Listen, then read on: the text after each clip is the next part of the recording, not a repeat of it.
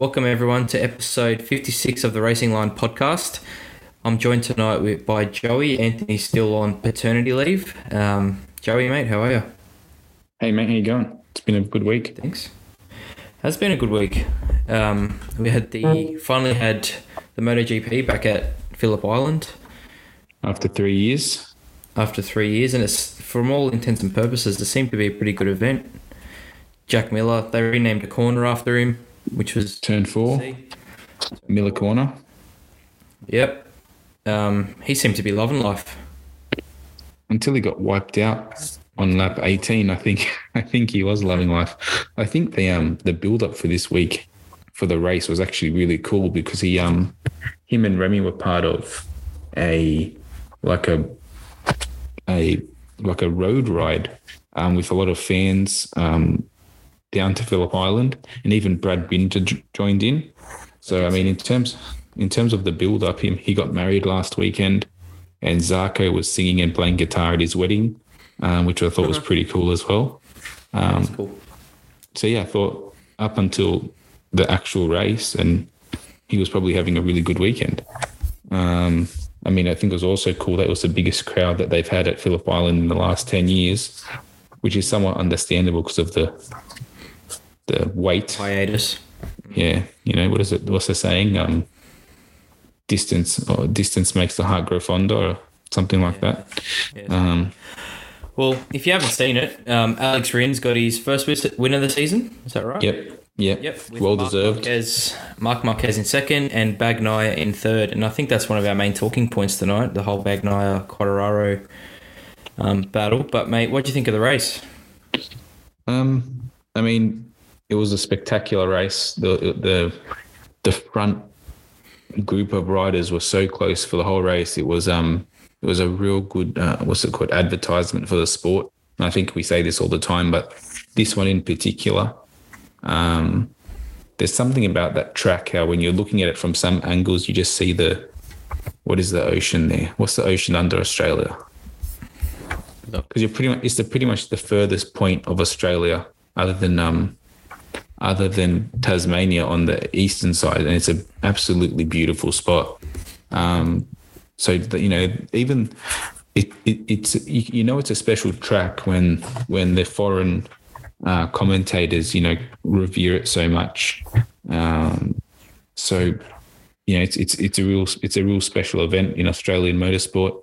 And I was talking to someone about it yesterday, and I said, like, if you want to, if you wanted to watch a race that sells the sport, go watch that one because it had everything, had spills, had you know lead changes up to up until the last lap. So I thought it was a great return to to Phillip Island. It's a. Um, I'm just looking at an aerial view now. It's a pretty, pretty amazing facility. Um, It's in, it's insanely scenic. yeah, I reckon, and that's a that's a great advertisement for the country too. Um, Yep. But I guess the local boys, um, Jack was doing okay. Didn't qualify too well, but Qualified seventh, was running Yeah. fourth at one stage, but like the whole that whole top seven bikes were really close for the for pretty much the whole race. Um, I think he dropped back to fifth or sixth, and then unfortunately he just got wiped out by Alex Marquez, who just totally, totally um, misjudged his braking point, and I think in trying to avoid uh, Bezecchi, ended up going around him and cleaning Jack out completely. Um, so unfortunate result, and I would say unfortunately for Marquez, he does it does look a bit amateur, but you know these things happen, especially coming down you know that somewhat of a uh, incline. Uh, you know, I don't think there's any love lost between the boys. I think they both understand it's just an unfortunate incident. I think the the bigger the bigger um, talking point would have been uh, Quartararo totally, totally destroying, I think, his championship hunt after this race. Um, and yeah, I know that sounds a bit high, like you know, hyperbolic. Is uh, sort of one, one, sort of his fir- his first race of the season not being in the lead, but I think this is like the moment where you where any momentum that he could have salvaged has been totally lost. I mean, he hasn't had any momentum since coming off. I think it was in Le Mans just before the the um, winter break. But and you know he's been clinging on by you know by a fingernail. Um, but yeah, I think now two races to go. And and and Bagnaia especially in this race raced really smart towards the end of the race. Didn't didn't you know put himself in any unnecessary risks. And you know Rins and and Marquez had nothing to you know lose in the fight, so they were going pretty hard. So I think Bagnaia, you know, just being smart, bringing home what is it, 14 points as a oh, 16 points now as a 14 point championship lead with two rounds to go. The ball is f- firmly in his court and the momentum as well. Yeah, I think I'm look just looking at the results and Quartararo hasn't finished inside the top five since Misano. So since then we've had Aragon, Japan, Thailand, and now Phillip Island. So that's what four or five. And two of them are crashes, I think. Yeah, I think he's crashed in two of them. Yeah. So how many of them are how many of them are no point scorers? Oh, um, I'll let you know. So, yep. Thailand was no points. He finished eighth in Japan. Uh, Aragon DNF. So yeah, he's had a he's had a pretty rough go of three races of no points. Three or four races, yeah. So yeah, um, it's not really championship form, is it? it's nowhere near championship form. Um, I think more than related or. Um, I would like to say it's bike related, but I think it could be bike related and also uh, mental state related. I mean, last year he made a big deal about how he had gone and seen a psychologist about his mental state from the year before when sort of the same thing happened, was leading comfortably halfway through the season before the um, sort of training wheels fell off that season. And I think realistically, we've seen something very similar this year. Uh, and I remember when we the, the last race before the break, when he had the incident with Aleix Espargaro, we were saying, you know, in a race that you could have gone into the winter break with all this momentum, even though you had a ton of points still that um, Bagnaia had to close to sort of go on that break with that doubt in your head. He has never looked the same since he come, came back from that break. Um, and like, you know, yesterday was, he made two mistakes. One of them totally outbraked himself at the same corner where Marquez uh, wiped out Miller. And then in then, and but also before that, he was getting overtaken left and right. And then to um, sort of end the race so negatively, you know, just in such a um, you know, to, to, to come out after, you know, having a bad start, a bad off, and then to, to sort of bin it again while showing no pace, I think there's realistically no confidence left in that bike. Um, and I think we know that that bike is dated. We've been saying that all year as well. And we're saying like if he can win a back-to-back championship on this bike, it'd be amazing. Mm. But I don't think that's that's anywhere close to happening after this last event. Um, and I really, I really think that now it's going to be Bagnaia's to lose. And if I had to put money down in terms of confidence and, and momentum, there's only one man with any momentum at the moment. Aleix is sort of there and there bounce, but you know the ball is firmly in Bagnaia's court. Yeah, I, and even just looking at the results, Rins obviously Suzuki, so it was a good win for Suzuki. He was well ahead of his team, the next Suzuki bike, which was 18th, I think. Yeah, yeah. Um, Marquez obviously on a Honda, but then from Bagnaia all the way through to Espargaro, it's Ducati, Ducati, Ducati, Ducati, like insane. Yeah, yeah. and and we saw at the end of the, the moment, aren't they? We saw at the end of the race the two um, the two VR forty six bikes um, behind Bagnaia. And I think they both had pace enough to pass him. But there's definitely team orders in play now with Ducati. It's like if you can't win the race, and I, th- I think they've said it as much. If you can't, if you don't have a clear shot at the win, you are, um, or it's very frowned upon to, um, you know, overtake Bagnaia, which makes total sense. Um, I think even Jack said as much. He said, "I'll let him, um, you know, pretty much, I'll let him finish ahead of me as long as there's no chance for the win in this race as well. And you know that's that's the um this is sort of the bed that they've made for themselves. They've sold the most bikes and they've made it the cheapest and the most accessible for teams. And in the crunch time, they have the most data and they seem to have, you know, the biggest buffer of bikes you can want you could you would want to put between you and your championship rivals.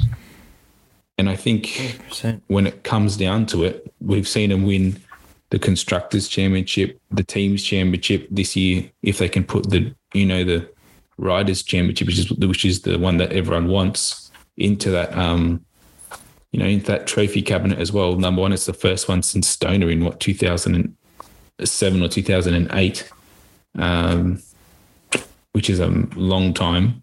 But also you would say that it's totally you know it's totally deserved because it's totally man-made. It's not by fluke. They've built all the circumstances for their success. Um, so i think they're going to reap, reap the you know the benefits of you know the crop that they've sowed What does it mean, I guess, moving forward for MotoGP as a whole? Like, do we think Honda's going to be competitive next year with Marquez? Is Suzuki going to give them a run for their money? And then obviously Yamaha with Quartararo. Like, are they going to start strong next year? Like, or is it just going to be total dominance by Ducati? I think I think realistically, from what we've seen since Marquez came back, he hasn't skipped a beat, and I was I was very um, cautious about what I was like how he was going to be when he came back. Um, but from what I've seen, he looks ready to go. I think he's got two podiums now in, in three events, and one of them was an unfortunate crash. So realistically, I think Honda, as long as Marc is there, they'll be fine. I mean, even if they He's different gravy, mate. He's you know he's he's an absolute demon. Um, and he you know he makes that bike look competitive when no one else can.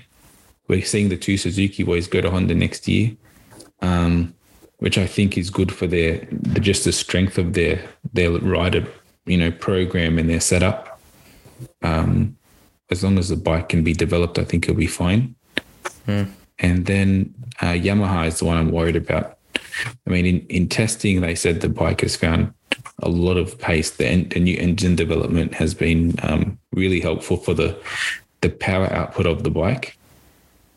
Uh, my my concern of them is the rider lineup. Because I have no doubt in Quartararo, but Morbidelli's been nowhere since he's been on that factory bike, and he's there for another year at least. I think they're the team that really needed a four, a four bike lineup for development, and they're going to be the only one that doesn't have it. Um, KTM's got four bikes and a stronger lineup, so for next year, going, isn't it? yeah. So for next year, I think Ducati is definitely the team to beat, and I would probably say the Aprilia bike is probably the second best bike of the bunch. But yeah, with Marquez involved, I, um, and even with Rins going to a Honda and Mir going to Honda, I want to see how they go. You know, on the on the Honda beast. But for now, it's um the ball is firmly in the Ducati in the Ducati, you know, court. Unless someone can, you know, put a lot of a lot of development really quickly. So looking forward, um, obviously in Malaysia, in on this weekend. Yeah. Any any predictions? Any any hot takes? Any you know? I'm predicting a Ducati one, two, three, four. like se- seriously, they've got two. track tailored to Yeah, they've got bike? they've got they've got two runways on that track, um, which only which definitely suits the Ducati, but it's also just the Ducati doesn't look like it has any um, downsides anymore. You know, it's, it's it's great through the corners. It has great tire life, and it's probably the it's probably still the quickest bike. Um, so I think realistically, it's going to be a Bagnaia win, and there will be another three bikes behind him that will be Ducatis unless they have an accident. And um, that this is going to give the championship to Bagnaia before we even get to Valencia. I honestly believe that now. Like as crazy as that sounds, because if I was Yamaha I would have been trying to hold this lead as much as I could till we get to Valencia because I think that's the only track that they really have a bit of you know parity in terms of how the bike suits the track. Um, they got no chance this week, I don't think. Yeah, it's it's pretty crazy when you think that this is the first week that Bagnaia had the lead in the championship. Like he's been chasing yeah. and clawing back the points all season. And he's had five DNFs or something this year. And, and he could still win it early. Like imagine if he didn't have those DNFs and the bike wasn't a few steps behind at the start. Yeah. Um, yeah. The guys had an awesome season. Even Jack's all the, had a really good season, really. Yeah, Jack's had a great season. I mean, I think our um our previous pals from the podcast left at the right time because they look so stupid now. Um, I, I said it. I, th- I think Ducati is going to really miss having a teammate like Jack on the bike. Mm. Um, in terms of just the consistency he brings, and he's had a few unfortunate incidents, but like this year he hasn't had half as many like you know um, self-imposed crashes that he had last year.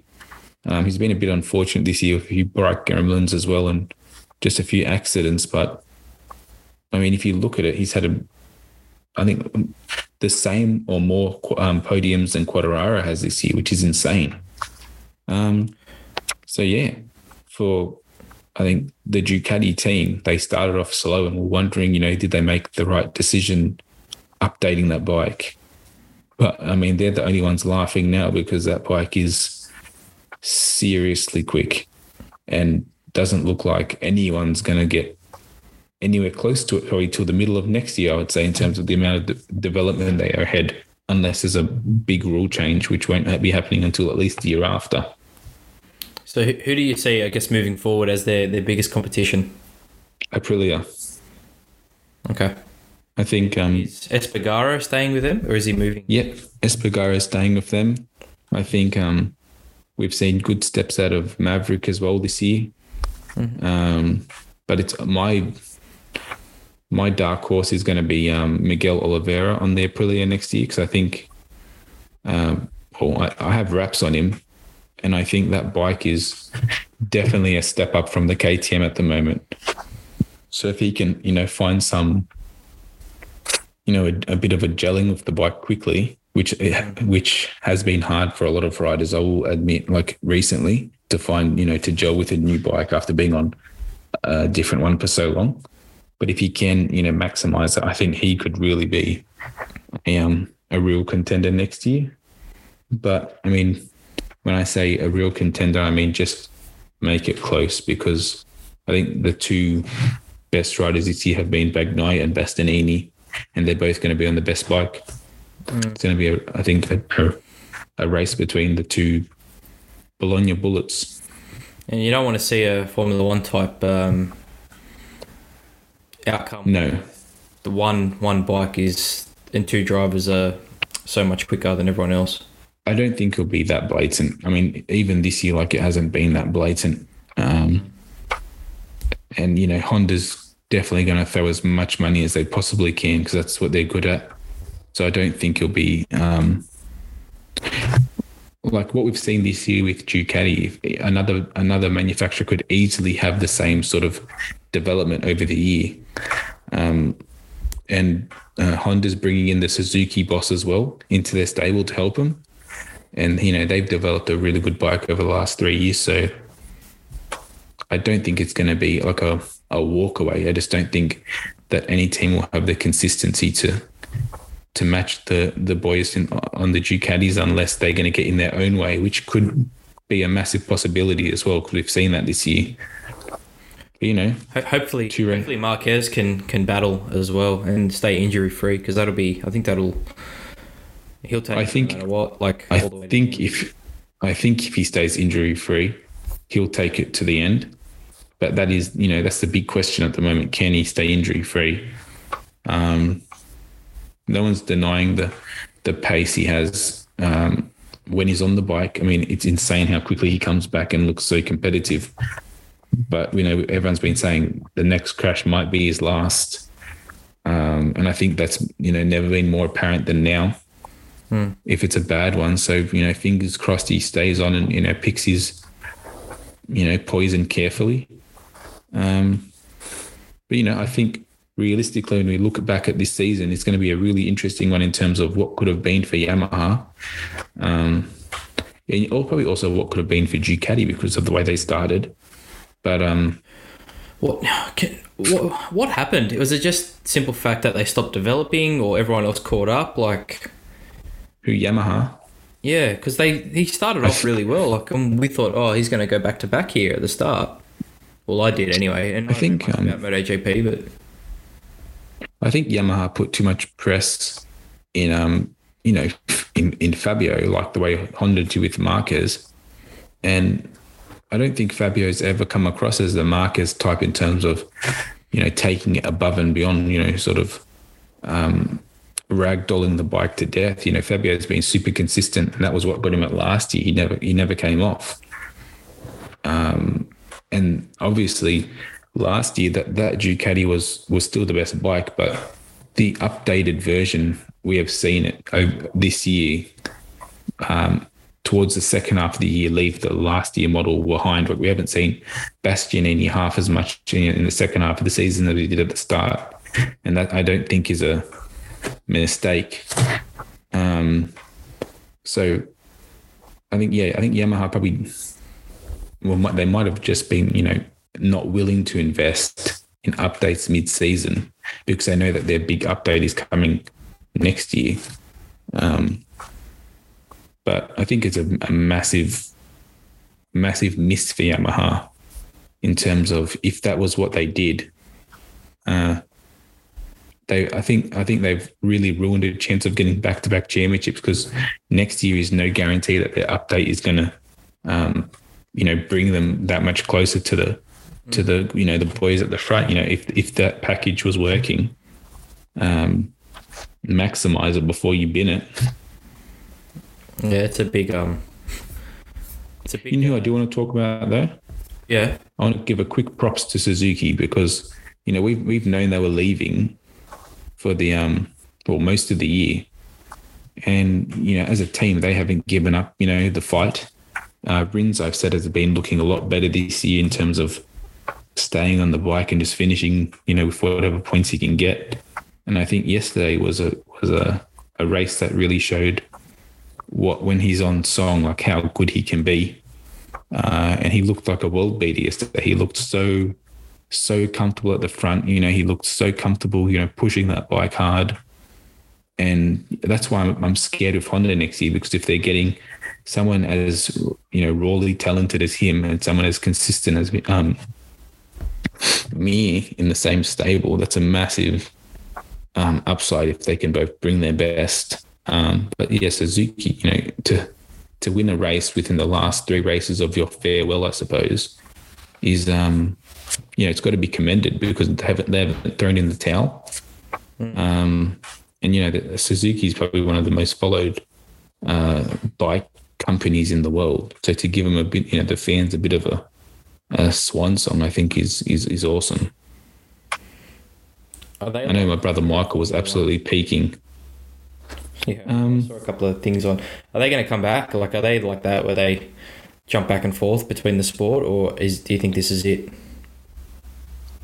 I think it's it for the foreseeable future. I don't think they know what they're doing at the moment. So until they as a company know what they're doing, um, I don't think they'll be back. Unfortunately.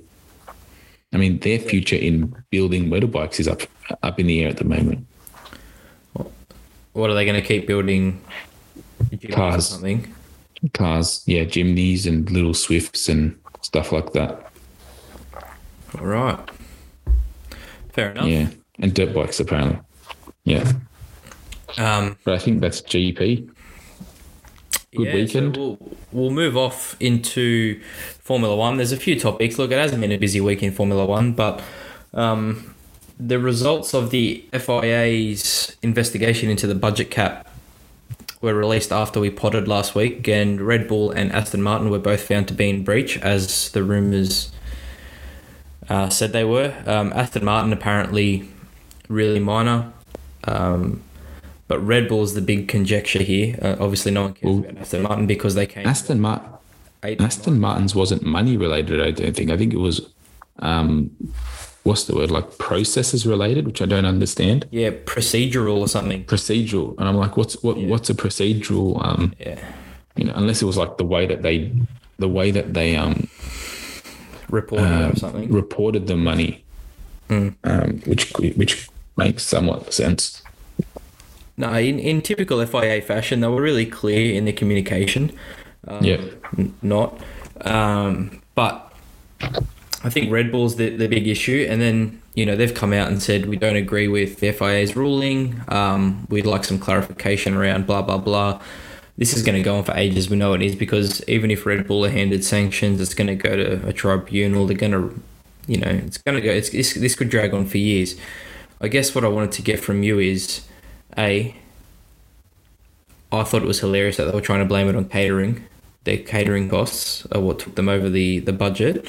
And secondly, what what sort of implications do you see this having and what sort of sanctions do you think that they should be getting for exceeding the budget cap? Nothing. Nothing. Nothing. I, I want to know, like, until we're clear about um, how the budget cap works within the team, um, I want to know, uh, like, because it's a mil- uh, we, uh, number one, it's not a, uh, a million dollars. I want, I want a specific number. I don't want to round it off number if it's if it's a an actual you know breach of funds um, in terms of how much they use. Like, uh, I don't want roundabout numbers. But second, if it's if it's encompassing the whole, um, you know, the whole operation of running the team, them saying catering is just something that they spend that much money on. Like it, it, it could literally be any part of it. It could be catering just as much as it could be paying, you know, an engineer or aerodynamicist. Um, Yeah, I, I you know, that's like that's on the flip side, all the other teams have managed to come in under. So, um, you know, no matter what, I guess the, the funniest thing off for me, I guess, in all of this was Toto coming out during the week saying, if they don't get sanctions, we're just going to blow the budget cap massively and just cop the fine because we could spend a whole heap more in developing our car. Well, I think I think realistically, what what's going to happen is they're not going to like copying a fine doesn't help. I think what it should do is just come off next year's budget. Um, but like Yeah, I think there's a I don't know. I don't know. They, they've spent extra. If that extra money has led to them winning championships and building a better car than everyone else, yeah do you know what I mean? Like, I, I get what you're yeah I, saying. I I understand what you're saying and what they're and what they're saying is it's a budget for last year's championship, so it's not even for this year's one. Yeah. it's for last year's one. All right. So the precedent has been set that if a team, you know, shonky business happens in a championship and a team um, sort of fudges the books. And, and my example is when Alonso won the championship with Renault when they had the whole um, Nelson Piquet into the wall incident. Alonso was still world champion. Um, so it's not like Lewis is going to win the championship because of it, which realistically, we don't want to see that um, anyway. I don't think. yeah, but, but I'm saying like so if if um, Max isn't going to lose a championship, which that's the precedent that F1 has set has set in the past, uh, any anything that they impose doesn't mean realistically doesn't mean shit. Like it's not going to stop anyone. Um, so the only way I think they can impose something that's going to stop it happening in the future is if it gets wiped off your your next um, your next salary, your next you know salary budget or your salary cap, and then also maybe implement that that um, deduction over a couple seasons after. You know, even though if, if it was like a million dollars for one season, then do it a million dollars every season for the next three or four. You know, whatever you go over, it's it's it's got a run on effect. Um, but otherwise, I mean, McLaren, well, Mercedes, and Red Bull's budgets are with- are within 350 and 500 million dollars a year. So to say, oh, you can't have like what's one like realistically, what's one million dollars? It's probably catering in in in in the the scheme of that effort, There's, or maybe they so follow many too many people business class. there's been so many memes like Adrian Newey's face saying, I ordered different wings, not these wings, and all that kind of stuff. Like, it's just been. going nuts with it. But I don't know. I heard someone. I heard someone say like Red Bull built one too many um, nose cones like that last year or mm-hmm. something like that. You know, and it, it, it, it's a bit. It, it's funny like when you start breaking it down like that. like yeah. But I'm happy that they are. I, I, the shit thing for me, I think, is that no matter what, I think Max is always going to have a little asterisk next to his name on that championship because of what happened in that race Yeah, and because because of this. And I still I still stand by what I said back then, which I thought it was bullshit that what happened in that race. But Max is phenomenal. He's a deserving two time champion. And you don't want to look back in 20 years going, oh, he was handed it or they cheated or anything like that. Do you know what I mean? Like, I just think the guy deserves to be a champion off his own accord. Like, it, it doesn't, that asterisk, it's going to suck. for him, yeah. I guess. I don't. Th- I don't think it's going to suck for him. I think as long as he keeps amassing more championships, people are going to forget about it more and more and more. One, as the more you get, um, I think one thing that I think is really comical is the fact that Ferrari are talking it up, and Mercedes are talking up like that million dollars spent extra. Um, you know, is is the thing that has um, helped Red Bull get this massive, you know, car development this year, helped them win a championship last year. Um, like it seems like it's the be all and end all of all, you know, of, of the preparedness of the team, which I think is absolutely hilarious. Um, Typical Formula One games, mate. yeah, it, it definitely is.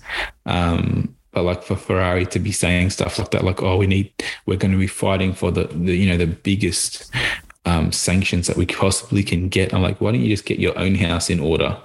Um, you know, worry about the things you can control. And then, the like, if you're that- if you're in a championship fight and it comes down to, yeah, you know, no, no, you know, so, such um, such whingy bitches, whingy bitches. Um, but you know, it's it's it's it's understandable. I just think um, it just looks dumb because it's so naive to pe- to think people are too dumb to see, you know, to read between the lines. But yeah, in terms of sanctions, I don't know what they could possibly put that will um, stop teams doing it other than imposing that um, penalty into their salary cap for a couple of years to come. Yeah, You I guess- know, I guess like even like if they were to say, you know, if they were to say like, um, you you break you go over the cap for two years after that, uh, you have ten million less to spend, um, on on your budget. You know that that's a massive penalty, and that will definitely make sure the um accounting is in order on all teams. And I think probably something like that would have to happen. Will they do it? I don't know, but I think if they want to be serious about it, they have to do something like that.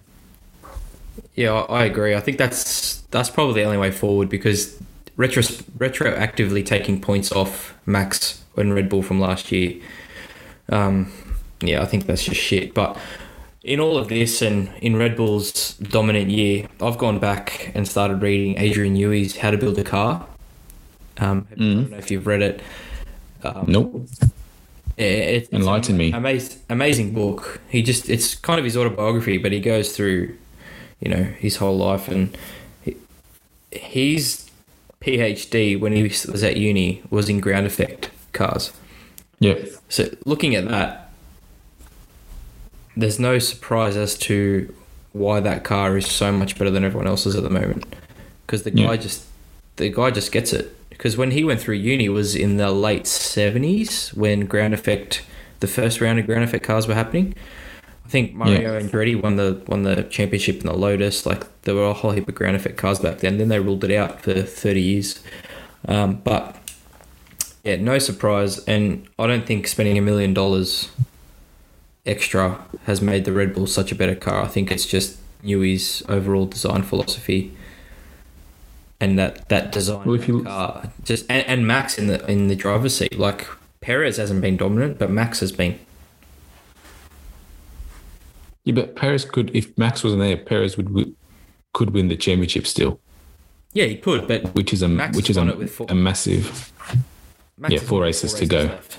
So Yeah, whereas Leclerc is only Um, a couple of points behind Checo. So I think Adrian. uh, I think Adrian Newey. I think probably is a very underrated part of that team, even though he's not underrated in the fact that like everywhere he goes, whatever team he goes to, has had so much success, and not even just so much success, but like the whole. um He's redesigned the wheel, in, in, for use of a better you know term, so many times in the way that you know aerodynamics is distrib- aerodynamics is distributed over a Formula One car in so many eras. Um, you know, with different teams, and he's and and their cars are always the ones where they're pushing the boundaries. You know, uh, I mean, the only thing they weren't they probably didn't bring to the sport recently was that whole double diffuser thing that Brawn brought into F1. But other than that, you know, they had they were the first ones to have uh, be using the suspension as winglets uh, on the suspension covers. They brought you know the nose that would dip under um under braking to give you. They brought active suspension with Williams in the in the nineties. Um, like yeah, the guy literally, I think, lives and breathes aerodynamics on a Formula One car. Um, and then the other thing they do always is bring a beautiful car as well as an aerodynamic car. Um, so yeah, when you say he gets it, I think he more than just gets it. I think he's like the god of aerodynamics. You know, like everyone's chasing him, yeah, and it's Oh, been like that for nearly thirty years. we just need someone else to You know, poach him, like a McLaren or an Alpine, so we can get another bloody constructor up there. But um, this weekend we have. I don't think that's COTA. happening. No, I don't think so either, mate. I think the guys were happy to see out his career at Red Bull. Um, Yeah, But yeah, COTA this week, one of my favourite tracks on the whole calendar. Um, it's one of the new tracks that is awesome, yeah, or newer type tracks, um, kind of like Singapore. I think we spoke about it after the break. Last year. sec- second half of the season, it has so many good tracks, and it just sucks that Max already wrapped up this championship. But there's a few, there's still a few things to look at. You know, there's the Alpine and McLaren battle to see who gets P4 in the constructors. It is P4. Yep. yeah. Um, interested to see how Ferrari see out the season, Mercedes. Like, I think they're all going to be geeing up now to start testing next year's parts. Well, I think realistically, we've still got a constructors fight on our hands until it's not. Um, so I suppose until then, that will be interesting as well. Um, I don't know though if teams will start testing parts as much as, sorry, in the old days because of the whole salary cap thing. Like, did you want to be bringing that into this year's salary cap if you're running that close? Like we've seen, we- we've already seen teams um, avoiding bringing, you know, updates that they already have you know, just for the whole monetary side of it. Um, I mean, I, I can see team like realistically, I don't think Red Bull's bring. Yeah, Mercedes definitely. I don't think Red Bull will be bringing anything. Um, but yeah, in terms of how do you out, um, like any testing, I suppose they can get for a head start. And it's like it's a, it's it's going to be a, a much trickier balance than previous years. So it'll be interesting to see how that happens. Um, but yeah, I think in terms of the race this week, oh yeah, this weekend, it's such a great track, and for it to be a dead rubber, I, I suppose, is a bit sad. Um, and I, I just hope that the race lives up to, um, you know, what I expect from that track, because realistically, the foot's going to be somewhat off the gas for everyone involved, unfortunately. Yep. So, fingers crossed. Um, It's sad. yeah, it's it's it's it's it's just unfortunate that we've still got three races and you know, or four races. Yeah, so there's a hundred points available still. Yeah. Um, you know, and, and it's not going to change the drivers' championship. You know, it's absolutely insane. Like Um, but I, I don't want to be a Debbie four Downer. three of those four: COTA, Mexico, Brazil. Like I love Great tracks. tracks. Um, so ho- hopefully we see some some good racing at least. Uh, but the, the McLaren Alpine battle, I think there's 13 or 14 points in it. Um, Yeah. McLaren were really strong here last year. I think Danny Rick and Lando finished P four and five or somewhere thereabouts. Um, Yeah. Al- Alpine have been strong pretty much everywhere compared to the McLaren. McLaren's lucky that the Alpine keeps breaking, um, Yeah. and and that's what's allowed them to Well, this- some of those points back. Well, can you imagine if it's actually like a dogfight that the McLaren's not going to get past on this track at all because there's those two massive straights that the Alpine is just going to claw, you know, so much um, claw claw a distance, and then the McLaren will catch it back up through the windies, and it's just going to happen every lap. So, I mean, qualifying is going to be massively important for both those teams. Um, I agree. and if I was to choose, I'd probably say it's going to benefit Alpine no matter what, though, because there's so much straight on that track, and that car has to be probably the quickest car down the straight. Other than maybe the. I mean, I- I'm I'm, I'm fingers crossed that Williams has another good race because, you know, there's a, that car is also a, a knife through wind at the moment. You know, it's it's super um, aero deficient. Um, so hopefully, you know, Goat Tiffy can bring a few points home with Albon this weekend. Fingers crossed. Well, the only thing with the with the Williams is the, I think it's similar to like Maggotts and Becketts and the Suzuka S's, that sort of sector. yeah, They might struggle through there, but otherwise, they probably will. as long as they Uh, as long as they can car. get a little get a little gap um, down those straights, I think they'll be fine just holding people back. yeah. Oh, did we talk about um about uh, what's his name? Toro Rosso driver last time. De Vries getting a seat. Did that happen since did we speak? Uh, okay, fair enough. Yep. So De Vries to AlphaTauri, Pierre to Alpine, and Danny Rick was the third one that we spoke about. Pretty much not being. That's right. We yeah we we we circled this up. Yeah, What do you think of um, interesting times. Um, that second Williams seat, mate? And the Haas seat. I think I think Williams they've made it. Well, reading between the lines, it's going to be Logan Sargeant's seat. Mhm. Um, I'm happy to see promotion from within. I think he's definitely got talent to be in the seat. Whether it translates is a totally different prospect altogether. But in, in terms of if you are trying to build an academy, you know, tr- you know, build the academy, actually, you know, follow through with it. So I can, I respect that in terms of um, having a native uh, American on the grid. I think that's what the sport needs.